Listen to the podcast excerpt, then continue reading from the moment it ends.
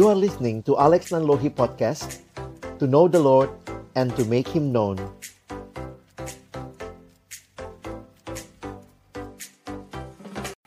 Shalom, selamat malam Bapak Ibu sekalian. Terima kasih, bersyukur kepada Tuhan. Malam ini kita boleh, ini namanya berzumpa ya Kena lewat Zoom. Jadi bersyukur melihat uh, ya Bapak Ibu sekalian juga dalam kondisi yang baik. Paling tidak yang buka kamera bisa terlihat Dan saya melihat bagaimana Tuhan terus memelihara persekutuan jemaatnya di tengah-tengah pandemi yang tentu tidak mudah bagi kita. Mari berdoa sekali lagi sebelum kita membaca merenungkan firman Tuhan. Kami bersyukur karena Engkau hadir di dalam segenap pergumulan kami dan hari ini juga kami bersyukur karena Tuhan memberi kesempatan kami bersama-sama boleh bersekutu, beribadah kepadamu dan tiba waktunya bagi kami untuk membuka firman-Mu. Kami mohon ya Tuhan bukalah juga hati kami. Jadikanlah hati kami seperti tanah yang baik. Supaya ketika benih firman-Mu ditaburkan boleh sungguh-sungguh berakar, bertumbuh, dan juga berbuah nyata dalam hidup kami. Berkati hambamu yang menyampaikan, semua kami yang mendengar, Tuhan tolong juga interaksi di antara kami. Hingga pada akhirnya kami bukan cuma jadi pendengar-pendengar firman yang setia, tapi mampukan dengan kuasa dan pertolongan dari rohmu yang kudus, kami dimampukan menjadi pelaku-pelaku firman-Mu di dalam kehidupan kami. Bersabdalah ya Tuhan, kami umatmu sedia mendengarnya. Dalam nama Tuhan Yesus Sang Firman yang hidup kami menyerahkan pemberitaan firman-Mu. Amin. Bapak Ibu sekalian, malam hari ini tema kita bicara tentang cinta. Wah, antara cinta, janji, dan percaya. Mungkin kita sudah siap-siap ini ya, mau menyambut Natal. Dan biasanya waktu membaca bagian ini, Matius pasal yang pertama, ayat 18 sampai 25 biasanya perhatian kita tertuju kepada berita Natal kelahiran Kristus. Tapi saya mengajak kita malam hari ini melihat lebih luas lagi bahwa ada kisah cinta di sini ya yang sama-sama nanti kita akan coba lihat. Saya akan bacakan bagi kita, sudah saya tulis ayatnya di screen, Bapak Ibu Saudara bisa mengikutinya. Matius pasal 1 ayat 18 sampai 25. Kelahiran Yesus Kristus pada adalah seperti berikut. Pada waktu Maria ibunya bertunangan dengan Yusuf, ternyata ia mengandung dari Roh Kudus sebelum mereka hidup sebagai suami istri. Karena Yusuf suaminya seorang yang tulus hati dan tidak mau mencemarkan nama istrinya di muka umum, ia bermaksud menceraikannya dengan diam-diam. Tetapi ketika ia mempertimbangkan maksud itu, malaikat Tuhan nampak kepadanya dalam mimpi dan berkata, "Yusuf, anak Daud, Janganlah engkau takut mengambil Maria sebagai istrimu, sebab anak yang di dalam kandungannya adalah dari Roh Kudus. Ia akan melahirkan anak laki-laki, dan engkau akan menamakan dia Yesus, karena dialah yang akan menyelamatkan umatnya dari dosa mereka. Hal itu terjadi supaya genaplah yang difirmankan Tuhan oleh nabi. Sesungguhnya anak darah itu akan mengandung dan akan melahirkan seorang anak laki-laki dan mereka akan menamakan dia Immanuel yang berarti Allah menyertai kita. Sesudah bangun dari tidurnya, Yusuf berbuat seperti yang diperintahkan malaikat Tuhan itu kepadanya. Ia mengambil Maria sebagai istrinya, tetapi tidak bersetubuh dengan dia sampai ia melahirkan anaknya laki-laki, dan Yusuf menamakan dia Yesus. Bapak Ibu Saudara yang dikasihi Tuhan, sekali lagi kalau lihat ayat-ayat ini kita biasanya bertanya ya atau disampaikan tentang siapakah Yesus dan biasanya fokusnya tertuju kepada kalimat atau kata ini Immanuel yang berarti Allah menyertai kita. Sungguh indah penyertaan Allah yang di dalamnya saudara dan saya yang tadinya hidup di dalam dosa kita boleh mengalami kehidupan yang dimerdekakan dari dosa, kehidupan yang mengalami penebusan yang sejati, dan memberikan kepada kita kehidupan yang kekal. Begitu indahnya berita Natal ini. Tetapi kalau Bapak Ibu perhatikan, ada kisah yang lain, ada tokoh-tokoh lain yang terlibat di dalam membawa kisah ini menjadi kisah bagi manusia. Saya ingin mengajak kita malam hari ini coba refleksi sebentar ya. Bahwa ternyata kisah yang indah tentang Yesus yang lahir ini adalah kisah yang secara sederhana kalau kita coba lihat ya ini kisah cinta Yusuf dan Maria Bapak Ibu sekalian ya dan kita bisa melihat bagaimana Tuhan memakai kisah cinta mereka wow bagi saya ini luar biasa ya. Tuhan memakai kisah cinta mereka menjadi kisah yang memberkati seluruh bumi, seluruh dunia bangsa-bangsa di dalam dunia ini. Kadang-kadang kita mungkin berpikir kisah cinta apa sih artinya? Kadang-kadang orang baca bagian ini fokusnya langsung sama Yesusnya. Tetapi jangan lupa kehadiran Kristus ke dalam dunia. Di dalamnya Tuhan memakai sebuah kisah cinta. Nah, di sini saya jadi meyakini ya, kisah cinta Bapak Ibu sekalian juga bisa dipakai Tuhan kisah cinta saudara-saudara yang lain juga dan ini menjadi hal yang menarik bahwa bukan hanya kisah cinta tetapi ada kesediaan untuk taat kepada kehendak Tuhan. Saya pikir itu yang penting karena kalau kisah cintanya juga bukan kisah cinta yang taat, ya lain lagi ceritanya. Tetapi di sini kita berjumpa dengan dua sosok yang disampaikan di dalam bagian ini. Kalau saudara melihat ayat 18 dituliskan pada waktu Maria ibunya bertunangan dengan Yusuf. Jadi saya beri warna merah untuk nama-nama yang muncul. Betul kita fokus sama Yesus, tetapi ada Maria, ada Yusuf dan dikatakan di sini bahwa Maria mengandung dari Roh Kudus sebelum mereka hidup sebagai suami istri. Nah ini jadi menarik untuk kita perhatikan. Katanya tunangan, kok bawahnya suami istri? Lalu ayat 19, karena Yusuf suaminya seorang yang tulus hati. Jadi perhatikan keterangan tentang Yusuf. Seorang yang tulus hati dan tidak mau mencemarkan nama istrinya di muka umum. Ia bermaksud menceraikannya diam-diam. Wah, buat kita jadi bingung. Katanya tunangan, tapi suami istri li bawahnya cerai. Ini apa lagi gitu ya. Nah, kita perlu memahami konteks pada waktu itu. Kalau Bapak Ibu melihat tradisi Yahudi, mohon maaf tulisannya agak kecil ya. Tetapi dalam tradisi Yahudi saat itu, maaf ya saya salah tulis itu, bukan saat ini. Saat itu, bahwa ada beberapa tahap menuju pernikahan. Jadi ada yang dikenal dengan pertunangan, atau engagement. Biasanya ada orang yang kayak udah jodohin anaknya sama anak orang lain begitu. Ya ada juga ya di budaya kita udah ditunangkan dari kecil begitu ya. Nah pertunangan model begini sebenarnya waktu mereka dewasa ternyata nggak klop ya udah nggak apa-apa juga kalau dibatalkan itu bisa terjadi tetapi ada pertunangan kedua atau tahap kedua yang disebut dengan betrothal ya. Uh, uh, betro, betrothal ini dalam bahasa Inggris maksudnya dia menggunakan pemahaman uh, pertunangan terjadi antara dua orang yang sudah cukup umur. Pada saat pertunangan kedua ini mereka sudah disebut suami istri. Itu tradisi mereka. Tetapi mereka belum tinggal bersama dan mereka bahkan belum boleh melakukan hubungan seksual. Dalam tradisi Yahudi saat itu, pemutusan pertunangan kedua seperti ini itu dianggap sebagai perceraian dan dianggap sebagai dosa. Itu hukumannya ada di dalam uh, kitab Taurat kita bisa lihat di sana. Dan pertunangan kedua ini ini yang biasanya memang berlangsung selama satu tahun. Jadi dalam tradisi yang saya baca mereka dibilang sudah bertunangan, tetapi itu masih pulang ke rumah orang tua masing-masing. Nah, itu masa-masa mereka menguji, mereka sama-sama jaga kesucian, sampai nanti mereka menikah secara sah dalam arti yang kita kenal ya, pernikahan.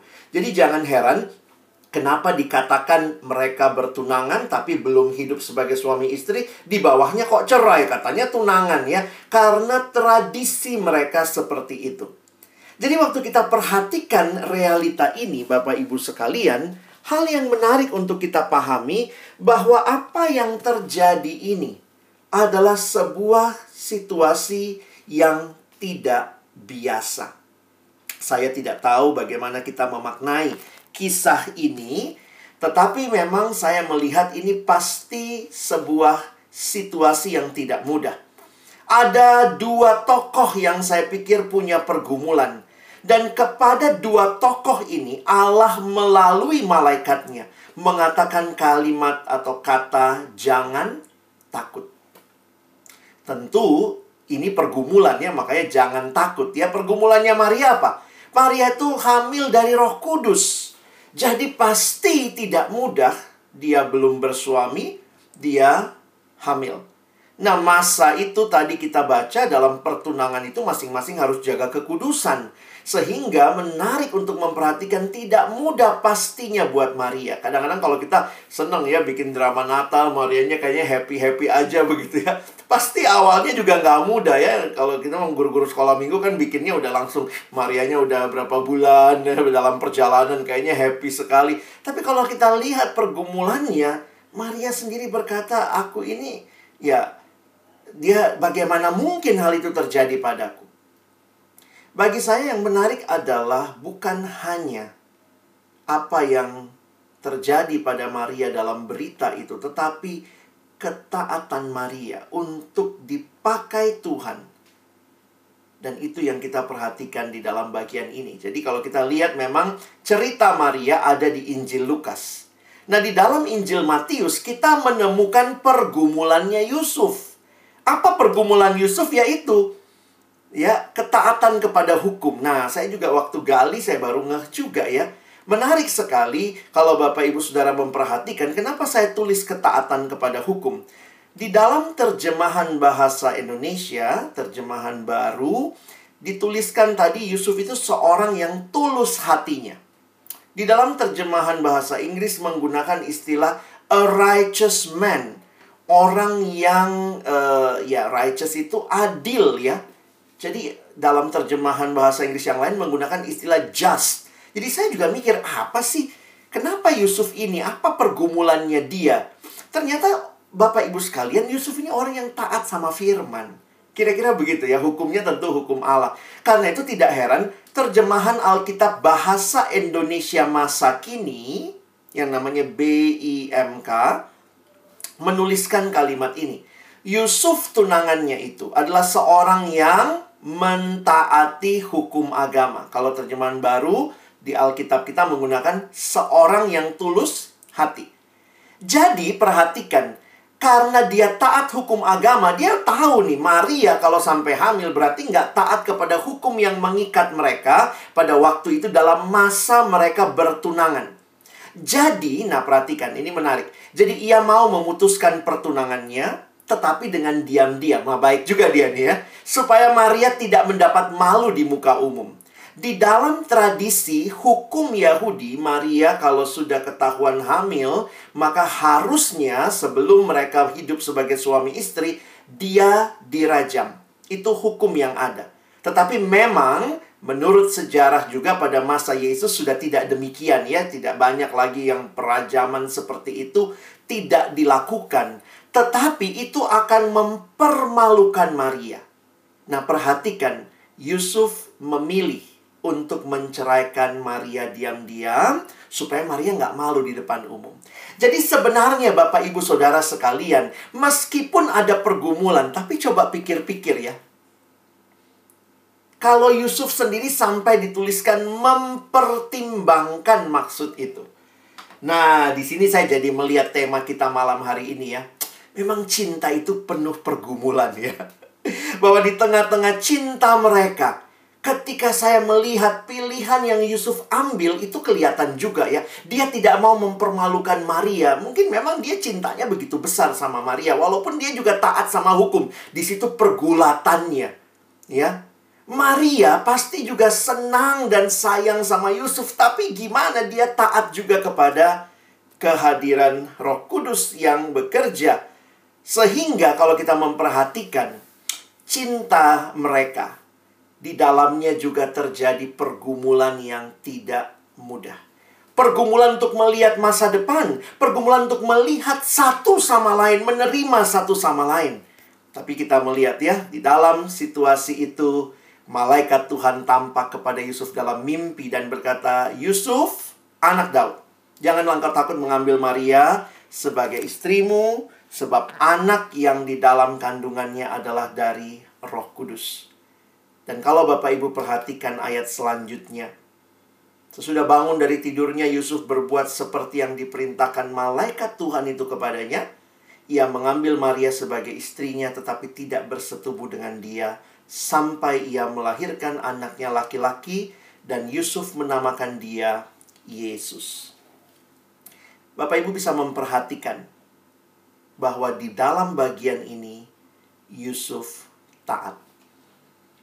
Cintanya begitu membara, tetapi juga dia mau taat sama hukum. Tetapi kemudian melalui apa yang disampaikan malaikat itu, Yusuf mengambil langkah ketaatan jadi saya coba menghayati begitu ya. Memang ya kasihnya Yusuf sama Maria, ya itu melahirkan pengorbanan, ketaatan juga tentunya ya. Nah, kasihnya Yusuf kepada Allah, ya dia mesti taat sama Allah begitu. Jadi memang ya nggak mudah jadi Yusuf begitu ya. Nah, cinta ini yang saya coba hayati ya. Melakukan pengorbanan, taat, Nah, itulah sebenarnya hal yang menarik waktu bicara cinta ya. Bicara kasih. Karena di dalamnya ada sebuah tindakan konkret untuk menyatakan apa yang uh, seharusnya gitu ya kepada yang dikasihi. Cinta itu bukan hal yang egois Bapak Ibu Saudara sekalian. Memang cintanya Yusuf tidak mudah. Dia bahkan bermaksud menceraikan Maria. Tapi jangan lupa kan secara diam-diam sehingga dia mencoba mengambil yang mana yang resikonya paling dikit. Tetapi bagi saya yang menarik untuk kita perhatikan apa yang sebenarnya Yusuf lakukan kalau kita coba refleksikan tentang kasih. Mari kita coba refleksikan tentang kasih Allah. Yusuf tidak sempurna mengasihi Maria, tetapi dia bahkan mau berkorban. Tetapi kalau Bapak Ibu Saudara melihat kasih yang lebih besar lagi, yaitu kasih Allah sendiri. Sebenarnya menarik sekali karena Allah menciptakan kita sebagai manusia yang di dalam kasihnya, dia menciptakan kita, saya mengutip satu tulisan, kalau Bapak Ibu baca kejadian 2 ayat 18, dikatakan kan tidak baik kalau manusia itu seorang diri saja. Berarti memang sudah rancangannya Tuhan supaya manusia itu saling mengasihi itu sudah kehendaknya Tuhan. Karena itu seorang teolog bernama John Stott dia menuliskan begini, sebagaimana ikan dibuat untuk air, maka umat manusia dibuat untuk kasih, untuk mengasihi Allah dan mengasihi sesama kita. Nah, saya mau ajak Bapak Ibu sekarang lihat sebentar ya. Sebenarnya pergumulan kasih ini kalau Yusuf harus mengasihi Maria, kalau Maria harus mengasihi Yusuf, sebagai manusia yang diciptakan di dalam kasih, harusnya kasih seperti apa yang muncul? Harusnya kasih seperti kasihnya Allah. Makanya kalau ditanya hukum yang pertama terutama kasihilah Tuhan Allahmu. Yang kedua kasihilah sesamamu manusia. Bapak ibu saudara yang dikasihi Tuhan, mengerti kasih yang harus kita wujud nyatakan kepada sesama itu harusnya sama dengan kasih yang Allah berikan kepada kita karena standarnya di situ. Coba kita lihat beberapa ayat. Saya ajak kita lihat 1 Yohanes 4 ayat 9 sampai 10. Mari kita coba hayati sebentar kasih seperti apa yang Tuhan berikan dan karena itu dia menuntut kita juga melakukan kasih yang sama. Di dalam ayat ini, 1 Yohanes 4 ayat 9 dan 10 saya bacakan buat kita. Dalam hal inilah kasih Allah dinyatakan di tengah-tengah kita, yaitu bahwa Allah telah mengutus anaknya yang tunggal ke dalam dunia supaya kita hidup olehnya. Inilah kasih itu. Bukan kita yang telah mengasihi Allah, tetapi Allah yang telah mengasihi kita dan yang telah mengutus anaknya sebagai pendamaian bagi dosa-dosa kita. Nanti kalau Bapak Ibu baca ayat 11-nya justru dikatakan karena Allah mengasihi kita, maka kita pun harus saling mengasihi. Jadi kualitas kita mengasihi sesama harusnya sama dengan kualitas Allah mengasihi kita. Kalau baca ayat-ayat ini, kita teruskan ayat 10 misalnya ini ya. Bukan kita yang telah mengasihi Allah, berarti kita jadi sadar begini ya. Kasih itu tidak dimulai dari manusia. Kasih itu dimulai dari Allah. Makanya saya suka bilang sama anak-anak muda gitu ya, kalau mau belajar kasih, if you want to learn about love, kamu mau belajar kasih, belajarnya jangan dari drama Korea. Jangan cuma dari ikatan cinta ya. Belajarlah dari Allah because God is love. Bukan kita yang mengasihi Allah tapi Allah yang mengasihi kita. Nah, kita lihat ya. Kasih Allah tuh kasih seperti apa? Nah, yang menarik waktu saya perhatikan, bukti kasih Allah adalah memberikan anaknya. Nah, Bapak Ibu sekarang perhatikan ya. Hampir setiap kali, perhatikan kalimat saya hampir setiap kali Injil Yohanes ataupun surat Yohanes. Jadi tulisannya Rasul Yohanes. Hampir setiap kali tulisan Rasul Yohanes bicara tentang kasih Allah, dia tidak memberikan kita definisi. Kasih adalah ini, ini, ini. No. Dia tidak berikan kita definisi, tapi dia berikan kita sebuah tindakan kasih yang luar biasa. Coba Bapak Ibu baca ayat ini ya. Tadi ayat 9, ayat 10. Coba kita lihat. Dalam hal inilah kasih Allah dinyatakan di tengah-tengah kita. Coba lihat tadi ayat 9-nya ya. Tapi apa? Dalam hal ini kasih Allah dinyatakan di tengah-tengah kita. Apa yang kemudian ditunjuk oleh kasih itu? Yaitu Allah yang mengutus anaknya. Wow, ini indah sekali. Ayat 10. Coba kalau Bapak Ibu membaca ayat 10 dalam bacaan kita. Inilah kasih itu. Wah, kita kalau udah dengar inilah kasih itu, kita berharapnya, wah akan dikasih apa nih? Definisi ya. Inilah kasih itu. Tapi ternyata bukan definisi yang diberikan kepada kita. Perhatikan ayat 10. Inilah kasih itu. Bukan kita yang telah mengasihi Allah, tetapi Allah yang telah mengasihi kita dan yang telah mengutus anaknya. Jadi Bapak Ibu sekalian, sekali lagi, ketika Rasul Yohanes bicara kasih, dia tidak memberikan definisi, tetapi dia menunjuk kepada sebuah tindakan kasih, yaitu Allah mengutus anaknya. Di mana lagi kita baca? Oh, ayat yang paling terkenal ya. Coba lihat lagi. Yohanes 3:16. Gimana bacanya? Yohanes 3:16, karena begitu besar kasih Allah akan dunia ini, apakah dia berikan definisi? Sehingga Allah telah mengaruniakan anaknya yang tunggal. Jadi perhatikan Bapak Ibu Saudara sekalian hampir setiap kali Injil Yohanes bicara kasih Allah menunjuk kepada satu tindakan yaitu Allah memberikan anaknya yang tunggal. Dan perhatikan tujuannya apa di ayat 9 tadi. Supaya kita hidup olehnya. Tujuannya apa di ayat 10? Sebagai pendamaian bagi dosa-dosa kita. Di sini saya melihat kasih yang ditunjukkan adalah kasih yang tidak egois, kasih yang benar-benar menyatakan apa yang seharusnya, kasih yang rela berkorban. Yusuf menunjukkan itu, walaupun bagi saya Yusuf tetap tidak sempurna. Karena itu anak yang lahir dari Maria, namanya Yesus itu. Dialah yang menunjukkan kasih itu dengan sempurna. Yusuf berkorban. Luar biasa. Tapi ya, kita tahu Yusuf manusia yang terbatas. Sama seperti kita. Nah, jadi kalau Bapak Ibu Saudara membandingkan kasih dunia. Kasih dunia itu kadang hanya dikaitkan dengan perasaan. Itu kasih yang egois. Kasih yang cuma ngambil. Dan itu sangat terbatas. Tetapi kalau kita bicara kasih Allah, Wow, itu kasih yang luar biasa. Bapak Ibu sekalian, makanya ada yang bilang gini ya. Uh, bahasa Indonesia itu paling gampang menjelaskan kasih. Setuju nggak Bapak Ibu ya? Katanya bahasa Indonesia itu dibanding semua bahasa di dunia itu paling gampang menjelaskan kasih. Kenapa? Apa sih kasih itu? Kasih, ya kasih, gitu ya. What is love? Love is giving. Love is not taking. If love is taking, taking, taking, that is not love. That is rampoking, Bapak Ibu. Itu ngerampok namanya.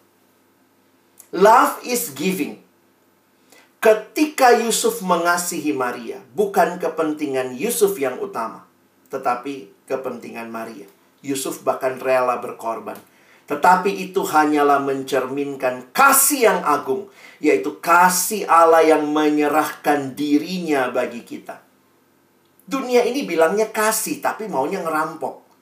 Aku mengasihimu, asal kamu mau uh, apa ya? Aku karena pengen sesuatu dari kamu, makanya saya mengasihimu. Jadi memang akhirnya kalau kita perhatikan, true love is about giving everything and expecting nothing. You can give without love, but you cannot love without giving. Bapak Ibu di mana buktinya? Ah, bisa kelihatan kalau kita naik mobil. Kalau orang naik mobil lalu ada pengamen aja. Kalau ada pengamen begitu, biasanya di lampu merah gitu. Apa yang kita lakukan? Kita ngasih kan biasanya. Ada uang kecil yang udah disiapin, kita ngasih. Pertanyaan saya, itu ngasihnya karena kasih? Give with love? Atau sebenarnya cuma gini, ini duit ya, ambil ya. Cepet-cepet lu pergi dari mobil gua, gua serem lihat lu. You can give without love. But when you love, you will give. Karena kasih yang sejati itu kasih yang memberi. Kasih yang memberi. Wah, Bapak Ibu ini luar biasa ya. Bayangkan kasih Yusuf yang tidak sempurna saja dipakai Allah menggenapkan rencana indahnya bagi dunia. Nah, Bapak Ibu yang menikah, suami istri, Bapak Ibu, saudara-saudara yang mungkin sedang pacaran, ayo perbaharui kasih kita lagi ya. Jangan-jangan kasih kita udah ngerampok. Nuntut terus, nuntut terus. Tapi belajar memberi. Belajar memberi. Seperti kasih Allah bagi kita.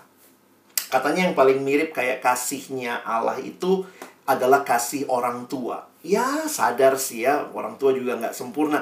Tapi katanya yang paling mirip kasih Allah. Makanya ada lagunya kan? Ada lagunya apa? Untuk ibu.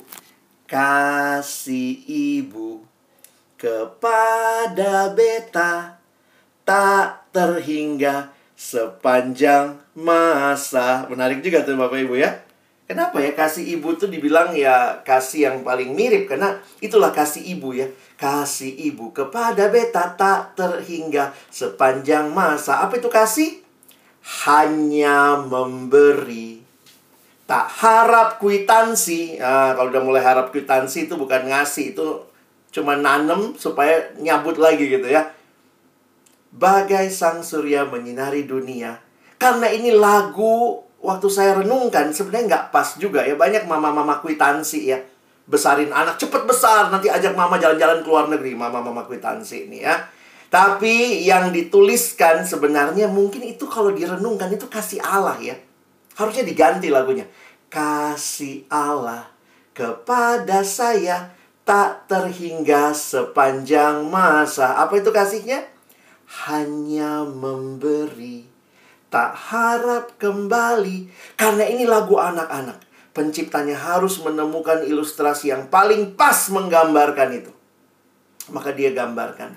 Bagai sang surya menyinari dunia Sang surya itu menyinari dunia itu tanpa syarat gitu ya.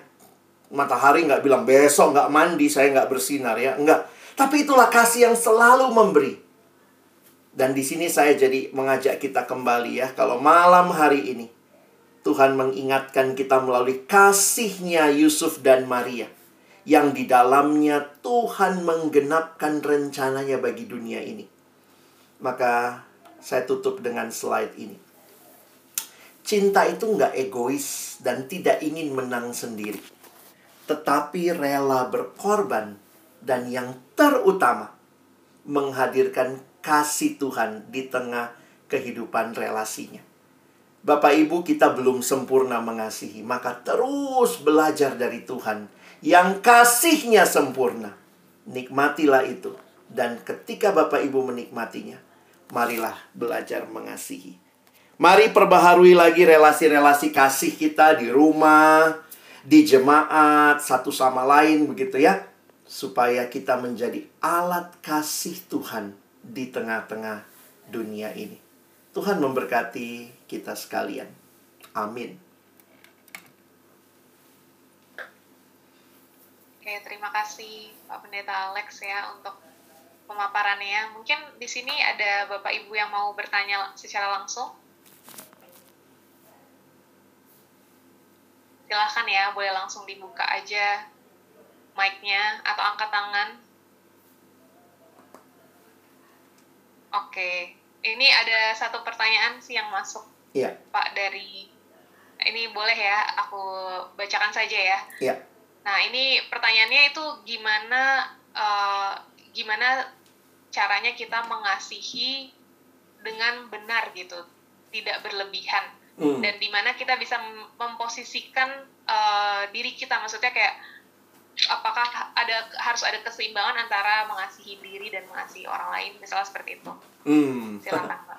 Buat anak muda sekarang tuh lagi diskusi panjang tuh soal self love. Wah, saya mengasihi diri. Ini kan bagian dari merawat diri. Memang itu unik ya. Bagaimana kita bisa melihat batasannya antara eh, mengasihi sesama dan tidak menjadi orang yang mengorbankan diri atau bilang ntar gue jadi kesetnya orang lain gitu. Karena saya mengasihi jadi kayaknya saya diinjek-injek. Saya pikir Tuhan juga kasih kita kecerdasan. Ya, Tuhan kasih kita uh, akal budi yang bisa kita pakai. Misalnya juga di Alkitab bahwa ada ayat-ayat yang mengingatkan kita untuk uh, berhikmat, untuk misalnya tulus seperti merpati, cerdik seperti ular. Itu itu menolong kita menyadari bahwa kita perlu untuk tetap juga aware ya dalam situasi di sekitar kita dan saya pikir di situlah Bapak Ibu harus bertumbuh. Saya selalu ingatkan pentingnya bertumbuh. Bertumbuh dalam arti kita makin kenal kehendak Tuhan, tapi kita juga makin punya kemampuan untuk membedakan ya itu dalam bahasa eh, ini biasa dipakai istilah discernment. Misalnya ada orang yang terus-menerus datang minta bantuan sama kita. Kapan bantu sebagai kasih? Tapi ingat kasih yang sejati itu juga mendewasakan dan mendidik. Jadi kalau orang itu jadi bergantung apa-apa cari kita, apa-apa cari kita berarti ya mungkin kita juga harus mengoreksi lagi kasih seperti apa yang kita nyatakan. Jadi ada yang bilang misalnya jangan cuma kasih ikannya, kalau mau nolong orang kasih kailnya. Tapi juga ya saya pikir nah dalam ada satu orang waktu itu dia nanya, tapi Pak bagaimana kalau dia datang terus sama saya? Saya bilang hati-hati. Masalahnya jangan-jangan bukan di dia, di bapak atau ibu yang selalu merasa juru selamat. Jadi bapak ibu sendiri yang kayak punya sindrom juru selamat. Kalau saya nggak bantu dia, siapa lagi yang bantu dia?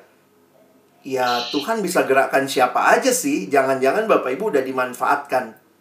Tapi juga kita mesti tuntut kasih kita. Jangan sampai kita sebenarnya bisa memberi sampai 100, tapi kita cuma kasih sampai 50 dengan alasan ya kita juga jadinya tidak makanya di situ ya kita butuh berdoa berhikmat waktu kita menolong orang dan berelasi dengan orang lain saya pikir itu dulu Oke, jadi kayaknya berhikmat ya kata kuncinya ya, eh, Pak Alex. iya Jadi atau pakai istilah ini ya kasih yang bertumbuh jadi kita pun makin Kasih yang bertumbuh orang itu pun makin bertumbuh ya, oke, jadi itu jadi ukurannya gitu ya. Apakah itu bisa membawa dia menjadi lebih baik gitu ya, membawa kita juga bertumbuh Iya. gitu ya. Oke, oke, terima kasih Sama-sama. eh, Pak Alex. Saya Yang- Tara. oh iya silakan, Mas senang aku silakan Pak Vasco. Ya, terima kasih. Selamat malam Pak Pendeta. selamat malam pak Ya, terima kasih banyak ya, malam ini membawa pemba- apa, pencerahan yang luar biasa. Ya, Tapi saya hanya pertanyaan sederhana aja Iya, Pak. untuk eh, Pak Pendeta. Karena dalam ulasannya Pak Pendeta eh, apa merangkai apa berbagai keadaan itu dalam satu pola kasih yang utuh. Dan pertanyaan saya adalah ada juga dalam hal kita berjemaat, kita bergereja, kadang-kadang ada orang atau pribadi-pribadi yang kadang-kadang menyatakan kasih itu dengan cara terbalik gitu loh Pak. Tidak eh, tidak dalam bentuk nyata sebagaimana yang kita yakini, kita pahami, tapi dengan cara dia. Tapi ini tidak pada ruang di mana dia punya kesempatan untuk menyatakan itu secara utuh gitu. hanya karena berdasarkan rasa tidak apa namanya tidak saya paham, tidak suka dan seterusnya seterusnya itu dinyatakan dengan cara yang karena berbagai ukuran ukuran uh, duniawi itu sebenarnya eh, bertentangan gitu dengan hukum kasih yang kita yakin bahwa hukum kasih yang dinyatakan dalam ajaran kita adalah hukum yang penuh dengan banyak nilai-nilai ber, apa bermartabat di situ. Yeah. Tapi dalam ya, kadang kita menghadap keadaan tertentu, ya kadang-kadang ada ya itu tadi pakai sistem apa penilaian terbalik. Akhirnya apa? Kalau untuk menghadapi seperti ini,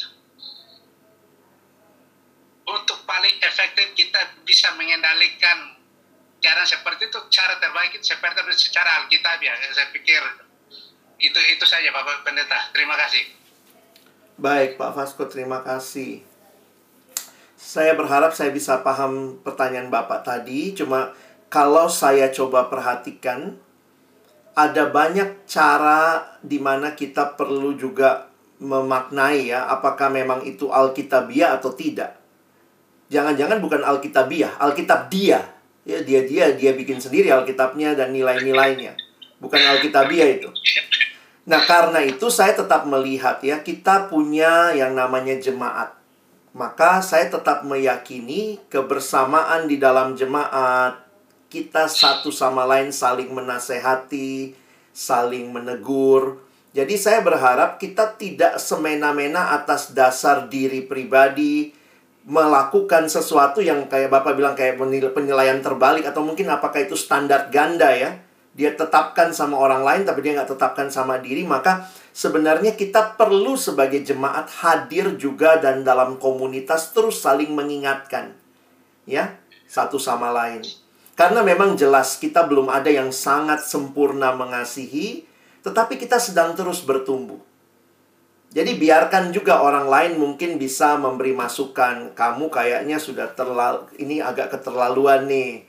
Atau dan kalau di gereja kita punya salurannya ya, ada majelis, ada pendeta, ada hamba-hamba Tuhan. Jadi kita bisa konsultasi untuk melihat sebenarnya dan menilai sesuatu. Dan saya harus katakan memang menilai sesuatu itu semua ya butuh hikmat juga. Tidak semua situasi bisa sama.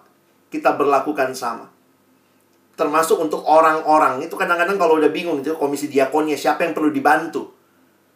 Ya ini perlu dibantu nggak? Yang ini perlu dibantu nggak? Nanti bingung gitu. Ini dibantu kok HP-nya bagusan dia dari gua gitu loh. Jadi kita tuh jadi kadang-kadang sudah masuk penilaian terlalu jauh sampai akhirnya mau membantu apa enggak sebenarnya sih ya jadi itu situasi yang saya pikir kita sebagai jemaat harus menghadapinya jadi uh, berharap ya kita tetap bertumbuh juga sih sebagai jemaat di dalam kasih itu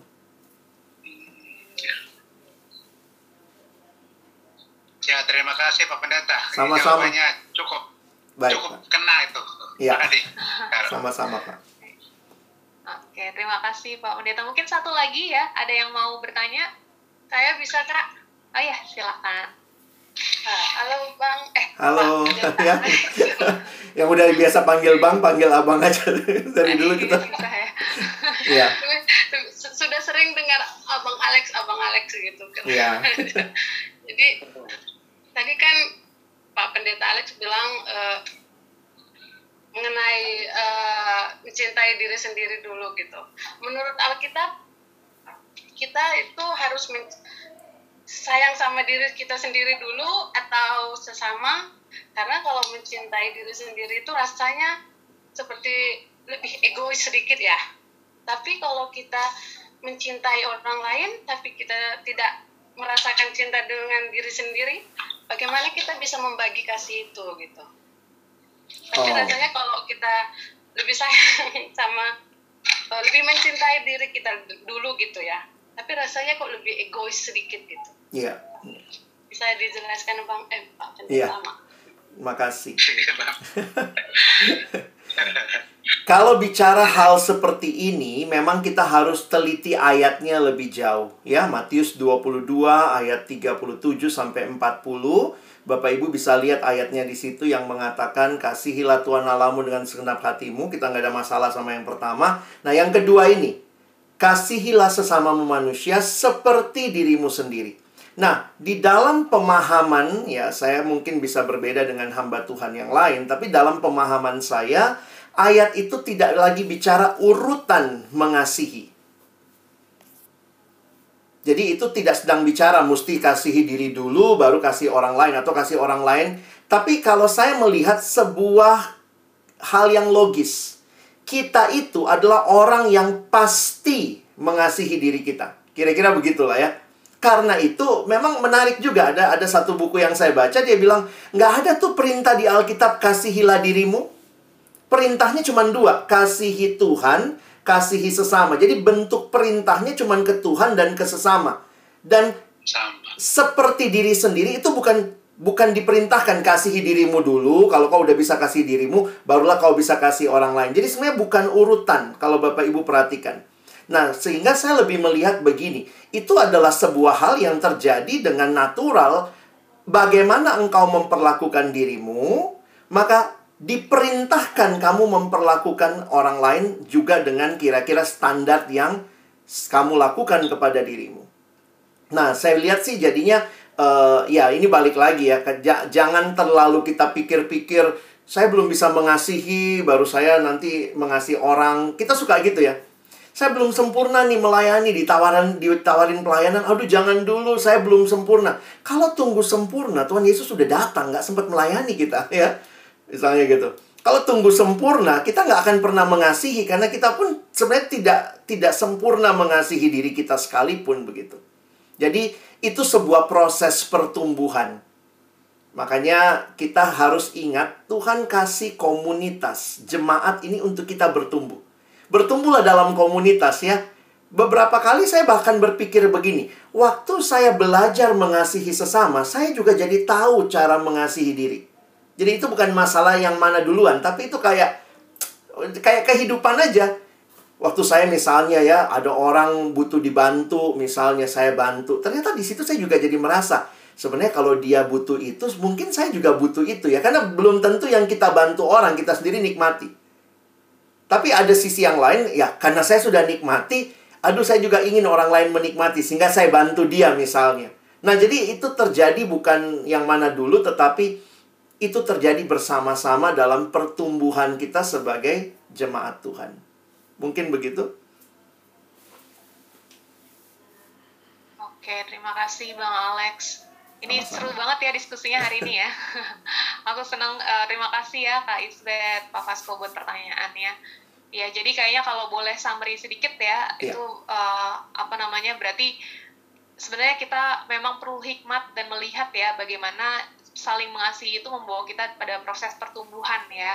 Dan kita bisa melatihnya dalam komunitas ya berarti yang seperti ini TSS misalnya ya doa Sabtu pagi juga gitu atau komunitas-komunitas kecil kakak lainnya gitu ya itu uh, kita bisa sama-sama uh, belajar untuk mengasihi ya belajar untuk mengasihi dengan cara yang benar dan juga uh, ya saling mengasah menegur di situ ya kalau ada yang perlu diperbaiki karena memang ya selama masih di dunia ini kita kayaknya masih ada aja kurangnya ya masih belum bisa mengasihi dengan sempurna seperti Tuhan namun kita akan mencoba ke arah sana gitu oke okay, uh, mungkin ya setelah ini ada uh, terima kasih ya sekali lagi untuk Bang Alex. Sama. Ini ada ya kita